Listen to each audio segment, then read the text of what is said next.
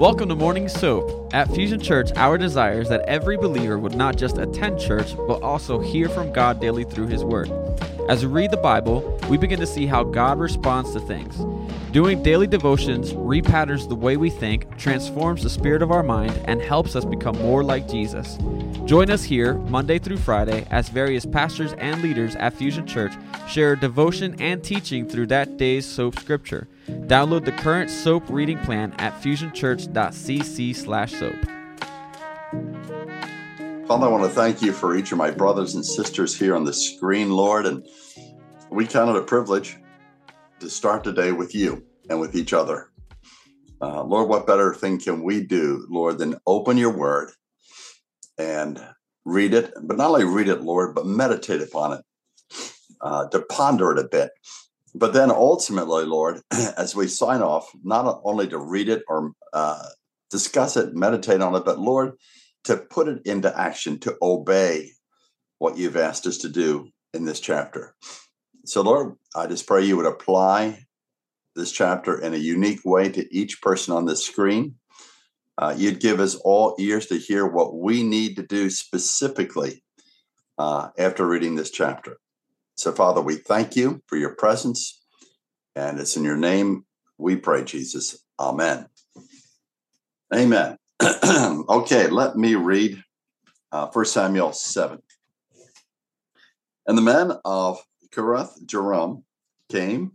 They took the ark of the Lord, and they brought it into the house of Abinadab on the hill. And they consecrated Eleazar his son to keep the ark of the Lord. It came about from the day that the ark remained at Kiriath Jearim that the time was long, for it was 20 years. And all the house of Israel lamented after the Lord. The Samuel spoke to all the house of Israel, saying, If you return to the Lord with all of your heart, remove the foreign gods and the Asherah from among you, and direct your heart to the Lord and serve him alone, he will deliver you from the hand of the Philistines. So the sons of Israel removed the Baals and the Asherah, and they served the Lord alone. And Samuel said, Gather all Israel to Mizpah and I will pray to the Lord for you. And they gathered to Mizpah. They drew water and poured it out before the Lord and fasted on that day and said there, We've sinned against the Lord. And Samuel judged the sons of Israel at Mizpah. Now, when the Philistines heard that the sons of Israel had gathered to Mizpah, the lords of the Philistines went up against Israel. And when the sons of Israel heard it, they were afraid of the Philistines. Then the sons of Israel said to Samuel, Do not cease to cry to the Lord our God for us, that he may save us from the hand of the Philistines. And Samuel took a sucking lamb, offered it for a whole burnt offering to the Lord. And Samuel cried to the Lord for Israel. And the Lord answered him. Now Samuel was offering up the burnt offering, and the Philistines drew near to the battle against Israel. But the Lord thundered with a great thunder on that day against the Philistines and confused them so that they were routed before Israel. And the men of Israel went out of Mizpah and they pursued the Philistines and they struck them down as far below as Bethkar. Then Samuel took a stone, it set it between Mizpah and Shen, and named it Ebenezer, saying, Thus far the Lord has helped us. So the Philistines were subdued, and they did not come any more within the border of Israel. And the hand of the Lord was against the Philistines all the days of Samuel. And the cities which the Philistines had taken from Israel were restored to Israel, from Ekron even to Gath. And Israel delivered their territory from the hand of the Philistines. So there was peace between Israel and the Amorites. Now, Samuel judged Israel all the days of his life. And he used to go annually on circuit to Bethel and Gilgal and Mizpah, and he judged Israel in all these places. Then his return was to Ramah, for his house was there. And there he judged Israel, and he built there an altar to the Lord. Amen. Okay, um, as we're looking at uh, Samuel 7. Uh, I think there's three three primary themes that that speak to me. Uh, and you know, even before I jump into this study, uh, I'm just seeing Eric there. Let's just take a minute let's just pray for him uh, and ask God's Spirit to come on him. Father, we just be, before we even jump in, we pause, Lord. We lift our brother Eric up. Uh, we thank you for his faithfulness to be part of the soap.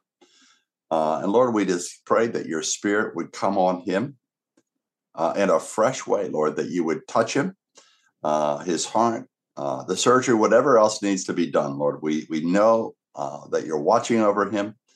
And we just pray you would touch him in spirit and soul and body, Lord, as we lift them before you. And we thank you, Lord, even now for what you're doing and going to do. Amen. Amen. Okay, here we go.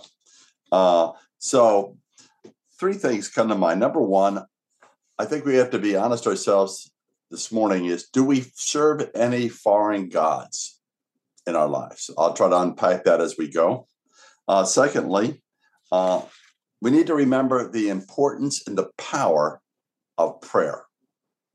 And number three, I think we need to constantly remind ourselves in a world that's fallen and twisted we need to remind ourselves who God is and what he's done for us. So we're going to look at those three things. But before I go into those three themes, I think I need to give you a little bit of background about the ark. Uh, if you see in the beginning there are seven, it talks about the ark. So the ark was the most important piece of furniture for the Israelites. It was housed in the Holy of Holies, uh, and also within the ark were the Ten Commandments. Uh, the ark represented literally the presence of God. And usually, when the Israelites went out to fight uh, their different enemies, uh, the ark always was there with them. And it was a reminder, a physical presence, a reminder to them that God was for them and God was going to fight the battle in their behalf. So the ark uh, represents that. And uh, we see here as we look at some of the past chapters, that the ark was literally uh, taken captive by the enemy, by the Philistines. They stuck the ark in with where their god was. Their god was Dagon, uh, and Dagon was their primary uh, god that they served as the Philistines. But when they brought the ark between Dagon, the next day Dagon fell down the idol fell down, uh, and people around that area and Ashdod were beginning to be struck with tumors. Well, that freaked them out, but good. So, like, we don't want to mess with this ark. It's it's it's not doing good stuff in ours. So the ark, when it was taken into the Philistines, first it went to Ashdod, and then from there uh, we saw that it was handed to Gath. But then when the ark was at Gath, again, people in the Philistines were being uh, overwhelmed by the presence of this ark. So it was given from Gath to Ekron. And uh, basically, we could see the people uh, in Ekron were freaking out. Uh, this ark was causing them tumors, hard times, confusion. And let me just get you the verse uh, in 1 Samuel chapter 5 and 11. This is what happens. They sent, therefore, and gathered all the lords of the Philistines. They said, Send away the ark of the God of Israel. Let it return to its own place, that it may not kill us and our people. For there was a deadly confusion throughout the city. The hand of God was very heavy there. So, okay, Philistines said, Hey, at first we got the ark. This is good. It's going to allow Israel to be defeated because the ark to them represented the Israel God but because it was causing havoc in Philistines, the Philistines said, Here, you have this ark. It's yours. We don't want to mess with it anymore. So now we pick it up uh, in seven with that background. It says, The men of Kiriath Jearim, that's within the Israel border, came and they took the ark of the Lord and they brought it into the house of Abinadab on the hill and they consecrated Eleazar as his son to keep the ark of the Lord. It came about from the day that the ark remained at uh, Jearim. The time was long, for it was 20 years, and all the house of Israel lamented after the Lord. So the ark was there, but we shift from the ark that the big issue here is Israel lamented before the Lord. Israel lamented before the Lord. And the big deal is like, okay, why are they lamenting? And if we understand the context of this chapter, they lamented because Israel was getting defeated over and over and over and over. They're just not able to pull off the battle, even though the ark was back with them. Um, their lifestyle was short circuiting their connection with God. And when their connection with God was short circuiting, the power that Israel had went down the tubes and out the drain. So basically, they're lamenting. Uh, and at this point, uh, Samuel, who's the prophet at that point of Israel, goes to the Israeli people and says, Hey, let me fill you in why things are not doing so swift for you, why things are going bad. So listen, Israel, to what I had to say. And here's what Samuel says. Uh, verse 3 Then Samuel spoke to all the house of Israel, saying, If you return to the Lord with all your heart. So basically, Samuel's saying to Israel, You got to return. Another way of saying that, you need to repent. You need to be sorry, Israel, because of your sins. You've been just not walking with God. You're not obeying God. Things are going really tough for you. You need to change your ways. Uh, so you need to return to the Lord. But I think it's very interesting. Uh, how much are we to return? If you return to the Lord with all your heart, not a little bit, not most. Samuel said, No, no, no. If you're going to come back, you got to do the whole deal or forget it.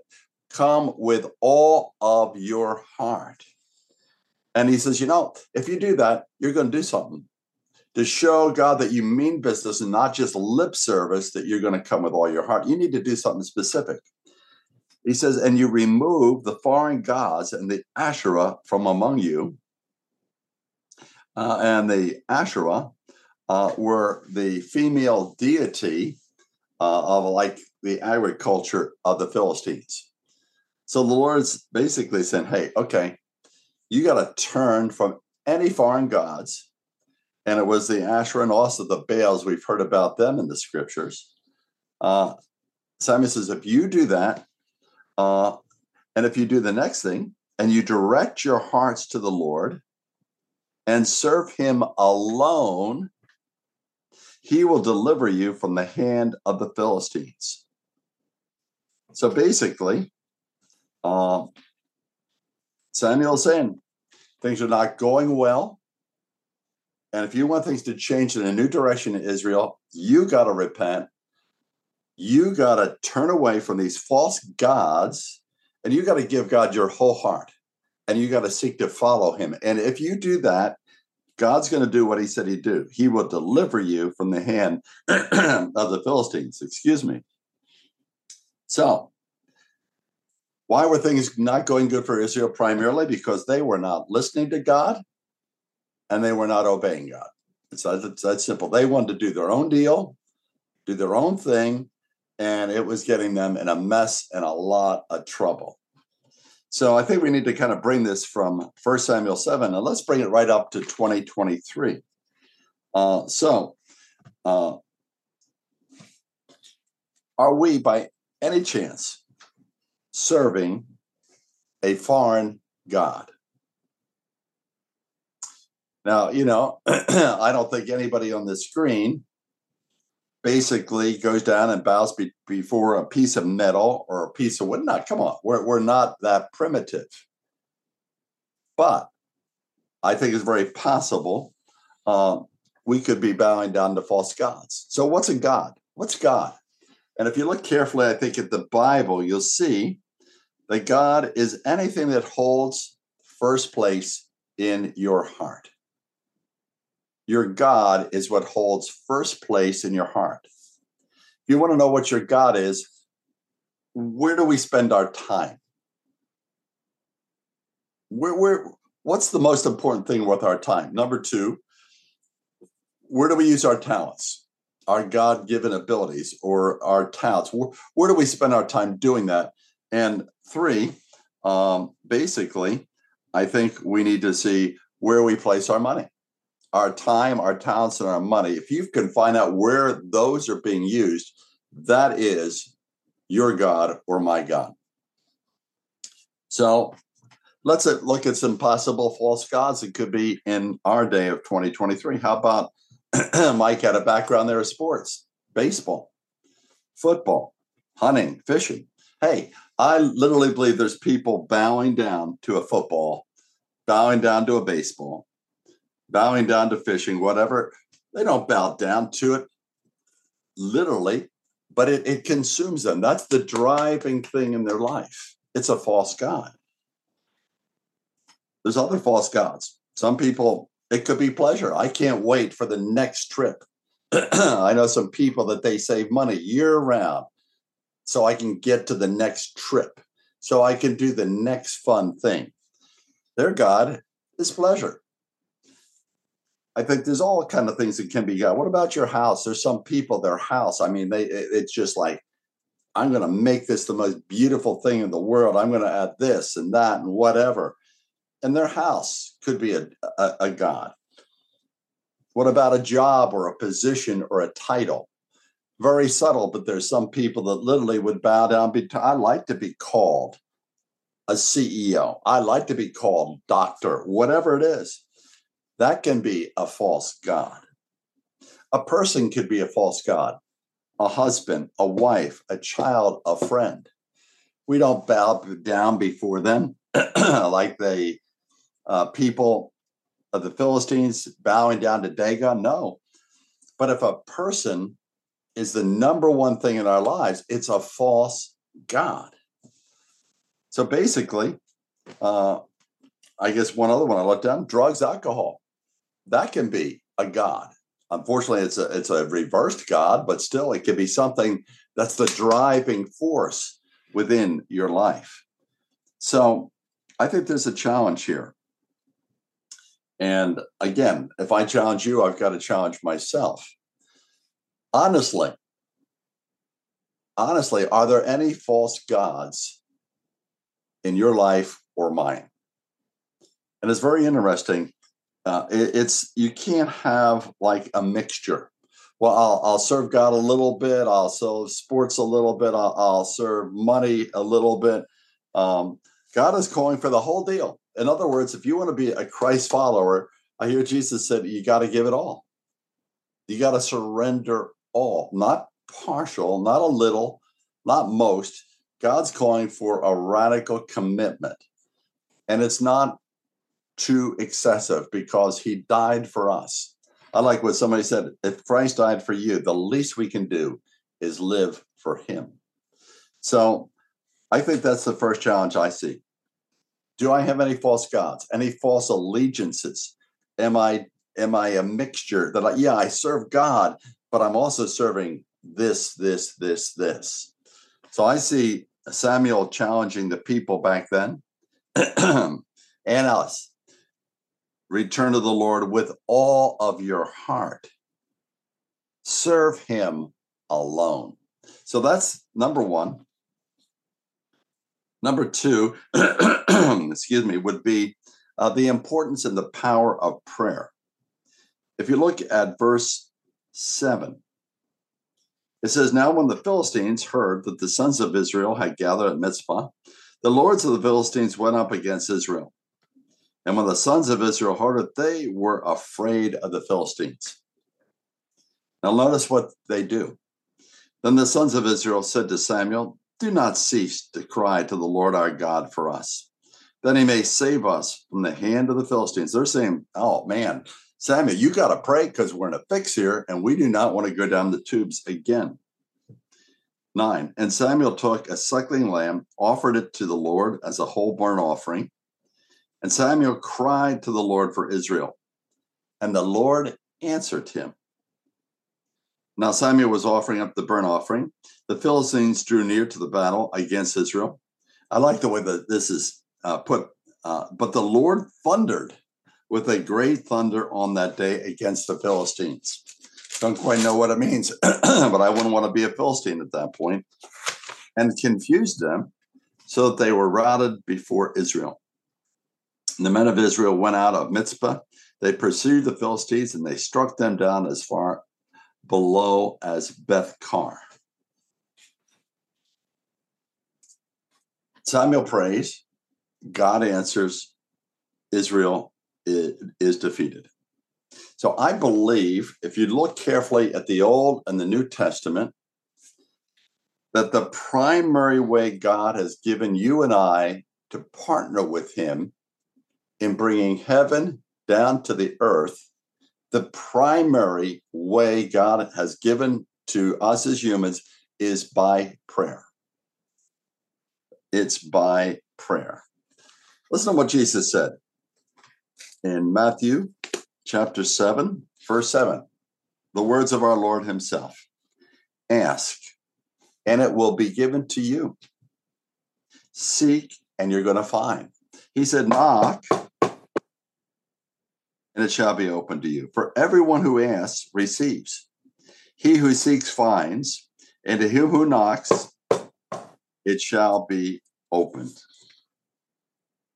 There's also a verse in James chapter 4, verse 2. It says this The Lord says this You don't have because you don't ask. Think about that. You don't have because you don't ask. God could do whatever he pleases at a snap of a finger, but God says, hey, in bringing heaven to earth, I want you, mankind, to be part of the action. So, guess what? I want to bring heaven to earth, and I, I'm going to do it with you. And if you don't pray, then I'm going to wait. I'm not just sovereignly going to do my thing. I wait for you to pray. And when you folk pray as the church or the believers in the Old, Old Testament in Jehovah, when you pray, you release me to do what I've always wanted to do. So, um, God, I believe, wants to answer prayer. But I think many times, here's my observation as I've looked at the church over years. My observation is this I believe many people, and I, and I had to put myself in this at times, get frustrated wondering, God, like, why are you not answering my prayers? I prayed for this person. Instead of getting better, they die. I prayed for my marriage, some people, and it didn't work. And, and it goes on and on and on and on. So I'm convinced of this. I believe many people have given up as Christians believing that there's power in prayer. I don't believe they would say that to you straight out. I think if, if you quiz people in the church, do you believe in prayer? Oh yeah, I believe in prayer. But but if you really went to the depths of their heart and asked them down here, do you think anything's going to happen when you pray? I believe there's a large part of the church that would say, if you were push coming to shove, do you believe prayer really works? No, not really. And why is that? Because they've been frustrated. They prayed, they didn't get an answer they thought they should have, and they throw up their hands and say, you know, I don't know if this thing works. Um, so I believe if we believe that prayer is the major weapon God has given us in the battle down here, folks, we are in a major battle. We're battling the devil, we're battling the flesh, we're battling a world that's nuts and going crazy out there that God says your ultimate weapon is prayer. Uh, I believe if we if we believe that, we would be packing prayer meetings. Asked, it drove me crazy in all my ministry. Why is the prayer meeting the least attended meeting in the church? And you, I don't care if you want to go to non-denominational churches, denominational churches, whatever. The smallest meeting is prayer. And what that says to me is deep down, we really don't think it makes a difference. So we're not going to show up. I'm, I'm a little prejudiced there and I get a little wound up on that, but I think that's fairly accurate. Um, and then I think we need to ask the question okay, but why doesn't God answer prayer? And I think it's not the fact that God doesn't answer prayer, it's are we meeting the conditions that God has laid out in His Word for prayer to be answered? Uh, let me just give you a couple of conditions. One of them uh, is in First John chapter 5, verse 14. It says this, and this is the confidence which we have before God, that if we ask anything according to his will, he hears us. And if we know that he hears us in whatever we ask, we know that we have the requests which he has and we have asked from him. In other words, for God to answer prayer, it has to be in his will. How do you determine his will? You better know the Bible pretty well. Uh, not only do you know, know the Bible, we have to be able to tune our ears to hear God in the everyday of life. Jesus said, My sheep, that's a believer, hear my voice. So this is a lifelong process of learning to know what God's will is in any given situation. And if we're praying outside of his will, God's not going to answer it because he, he'd say, I can't answer something outside of my will because it's not going to be a blessing to people. So I'm just not going to do it. So for prayer to be effective and answered, it has to be in God's will. Number two, it has to come from a heart that is holy and seeking God.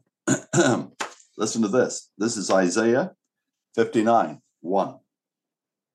Behold, the Lord's hand is not so short that it can't save, neither is his ear so dull that it can't hear. But your iniquities have made a separation between you and your God. Your sins have hidden his face from you so that he does not hear. Doesn't mean necessarily that God doesn't hear the prayer, he hears it, but because of sin, he said, I, I can't answer a prayer from a sinful heart because then you'd assume that sin's okay and I can deal with sin lightly, no big deal. Uh, so, again, if we want to see prayer answered, it has to be in God's will. It has to come from a heart that's holy and a heart that's seeking to fully follow the Lord. I think another uh, element of answered prayer is faith. Hebrews 11 6. Without faith, it's impossible to please God. Without faith, it's impossible to please Him let me give you a, a, an illustration of my own life here. Um, the Lord really got me off guard one day. So I'm just doing my normal prayer thing, doing a walk. I'm praying about a given situation. And I finished the prayer, and out of the blue, I felt like I heard God say something in my spirit.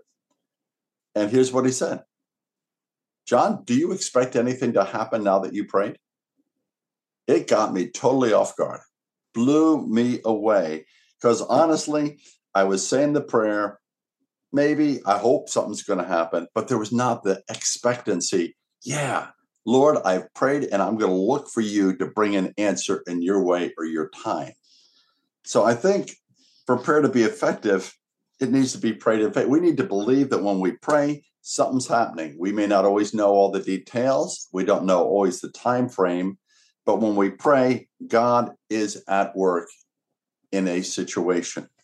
And the last part of prayer, I think that we need to realize a condition is patience. Hebrews 6:12. It says this that you may not be sluggish, but that you would be imitators of those who through faith and patience inherit the promises. Uh, Jesus gave two parables in the New Testament saying you got to keep at it. Don't give up. If you don't see an answer to prayer immediately, if you believe you're praying in His will, if you're praying from a, a heart that's holy, if you're praying with faith, then pray till you see the answer. Pray till you see the answer. And uh, Jesus talks about that in Luke chapter 11, uh, on Luke chapter 18. So I just want to encourage you. Uh, God hears prayer. He really does. And prayer changes things. So I just would encourage each of us in our own private life, make prayer a priority. Have that time of devotion when you start the day or wherever it works best for you to get your, your head in the right place, your heart in the right place, get connected to God. Have that quiet time to tune in, uh, and then let your life become a prayer the Bible says in First Thessalonians 5 pray without ceasing. In other words, may your life be a prayer. Another word saying that is, Lord, just I'm open all day long. I'm open heavenward. Lord, uh, let's dialogue through the day. Uh, let's just hang out with each other. So I would encourage you to be people of prayer privately. we have prayer opportunities in the church. On Wednesday morning, Mike announces it uh, from 9 to 10 in EHT location. Uh, we have an hour of worship and prayer from 9 to 10. From 10 to 10.30, uh, we have a, a, focus of prayer specifically for revival and the outpouring of the Spirit on our church and in the, our area.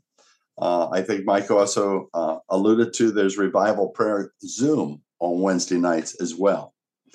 So, number one, deal with any false gods that are in your life or in mine. Number two, make prayer a priority. Make prayer a priority. And here's the last one always remember what God has done for you in the past. Look at 1 Samuel 7. So God answers prayer. And look at verse 12.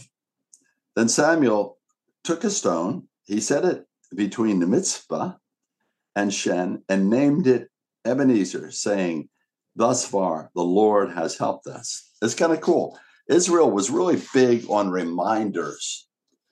And in this case, they took a stone and they put it between two cities, between Mizpah and Shen, and they named it Ebenezer. Well, uh, what's Ebenezer mean? It actually means the stone of help. Kind of cool.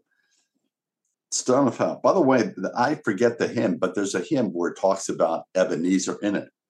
Um, so basically, uh, they put the stone there so that whenever they see the stone, it's supposed to remind them, hey, remember who God is. Remember what God's done for them. And if I was an Israelite, or it could be for any of us, I think it would be remember. Remember, God made the heavens and the earth. Remember, our God opened up the Red Sea. Remember, remember, remember, remember, remember. Uh, it could be remembering uh, different things that the Lord has done for us. So there's a battle going on. And I think there's a battle between Satan and each of us. And Satan does not want us to pray. I guarantee it. He'll try to find ways to get your mind off of the Lord. Uh, Satan does not want you to remember what God has done in your life. So I think the three major attacks I think the devil throws at us are these number one, distraction. He'll do anything he can to get your eyes off Jesus. He can get you to look at your problems. Uh, he can get you to look at your feelings. Oh, I feel cold. Uh, he can get you frustrated about this, about that. He knows, Satan knows the power comes when we focus on the Lord. And folks, if you were there on Sunday morning, the youth did an amazing job. Unbelievable. And they kept hitting it. Jesus is the center. Get close to Jesus. Be intimate with Jesus. If you if you didn't see that service, uh, or attended, get it online. It was so powerful. They lifted up Jesus, and wow, when Jesus is the center, you know things begin to shake and they rock and they roll. So Satan will do everything to distract you, but don't let him do it. The other thing I think that Satan tries to do uh, is try to discourage us. He tries to discourage us. Oh, it's not working. It doesn't, you know, life is no good. Um, I know uh, in my own life, I've been uh, battling discouragement at times. I've been praying for a family member for 43 years for their salvation. That's a long time to pray about something. 43 years. And most of the time, I'm okay with that. Uh, but once in a while, I'm praying and, and I, I just can feel that, like, oh, like, what's the point? You know, prayed 43 years. This person hasn't come to Christ. And Satan's there saying, yeah, prayer doesn't mean a thing. Look, look, there's no change. Now, I guarantee I'm not the only one on the screen that Satan talks to. He puts those little, little discouraging things. And if you ever experience discouragement, I guarantee you it's not coming from God, it's coming from the other end. So Satan seeks to distract us, he, he seeks to discourage us, and he seeks to bring doubt in our minds. And doubt many times is hooked with discouragement. I think sometimes um, you know, Satan comes in and he whispers in your ear uh, about God's character. How can how can God? Here he is being. How God can be God loving and good because He's allowed blank to come into your life. What's your blank? What's the trouble that you've had to deal with over your life? And Satan's there saying, Well, if God's so good and loving, why do you allow that to happen? He's not a good God. And Satan does that whole deal. So Satan will try to get us off course and get our focus on the wrong thing. He'll distract us, he'll discourage us, he'll put doubts in. Uh, and that's why I believe um, that the Lord says, No, you got to refocus your brain, your mind. You need to keep it on God. You need to remember who God is, and you need to remember what He's done in your life. Uh, and I think, again, uh, for the Israelites, remember that God opened the Red Sea. For Christians, remember that Jesus died on the cross, but remember, He's resurrected from the grave. So, to bolster our faith, we need to see God in action here in the Bible but we need to see and remember church history. Not only in the Bible, but in church history, God has moved. He moved in Martin Luther and caused the, the Reformation. He moved uh, and raised a man up like Billy Graham, who did uh, crusades around the entire world. We need to study revivals in the past when Jonathan Edwards uh, was preaching, when Charles Finney was, was preaching, over the years, God has sovereignly come down with power, and the Holy Spirit has literally shaken communities. So, not only do we remember God moves in the Bible, but he moves in church history. And here's the last one He moves in your life. If you don't do this, I challenge you to get a journal. And in a journal, literally put a date, write down when God does something in your life. It doesn't have to be a big thing, but just little things God does. God did this for me on Tuesday. God did this for me the week after. And you got this, this journal. And when Satan gives you the junk of discouragement, you open your journal and say, Hey, Satan, look, it's written. Look at what my God did. He did this for me that day. He delivered me this way. He answered my prayer here. Touch that situation because a journal. That journal is your Ebenezer. You don't have a stone in the front yard, the backyard.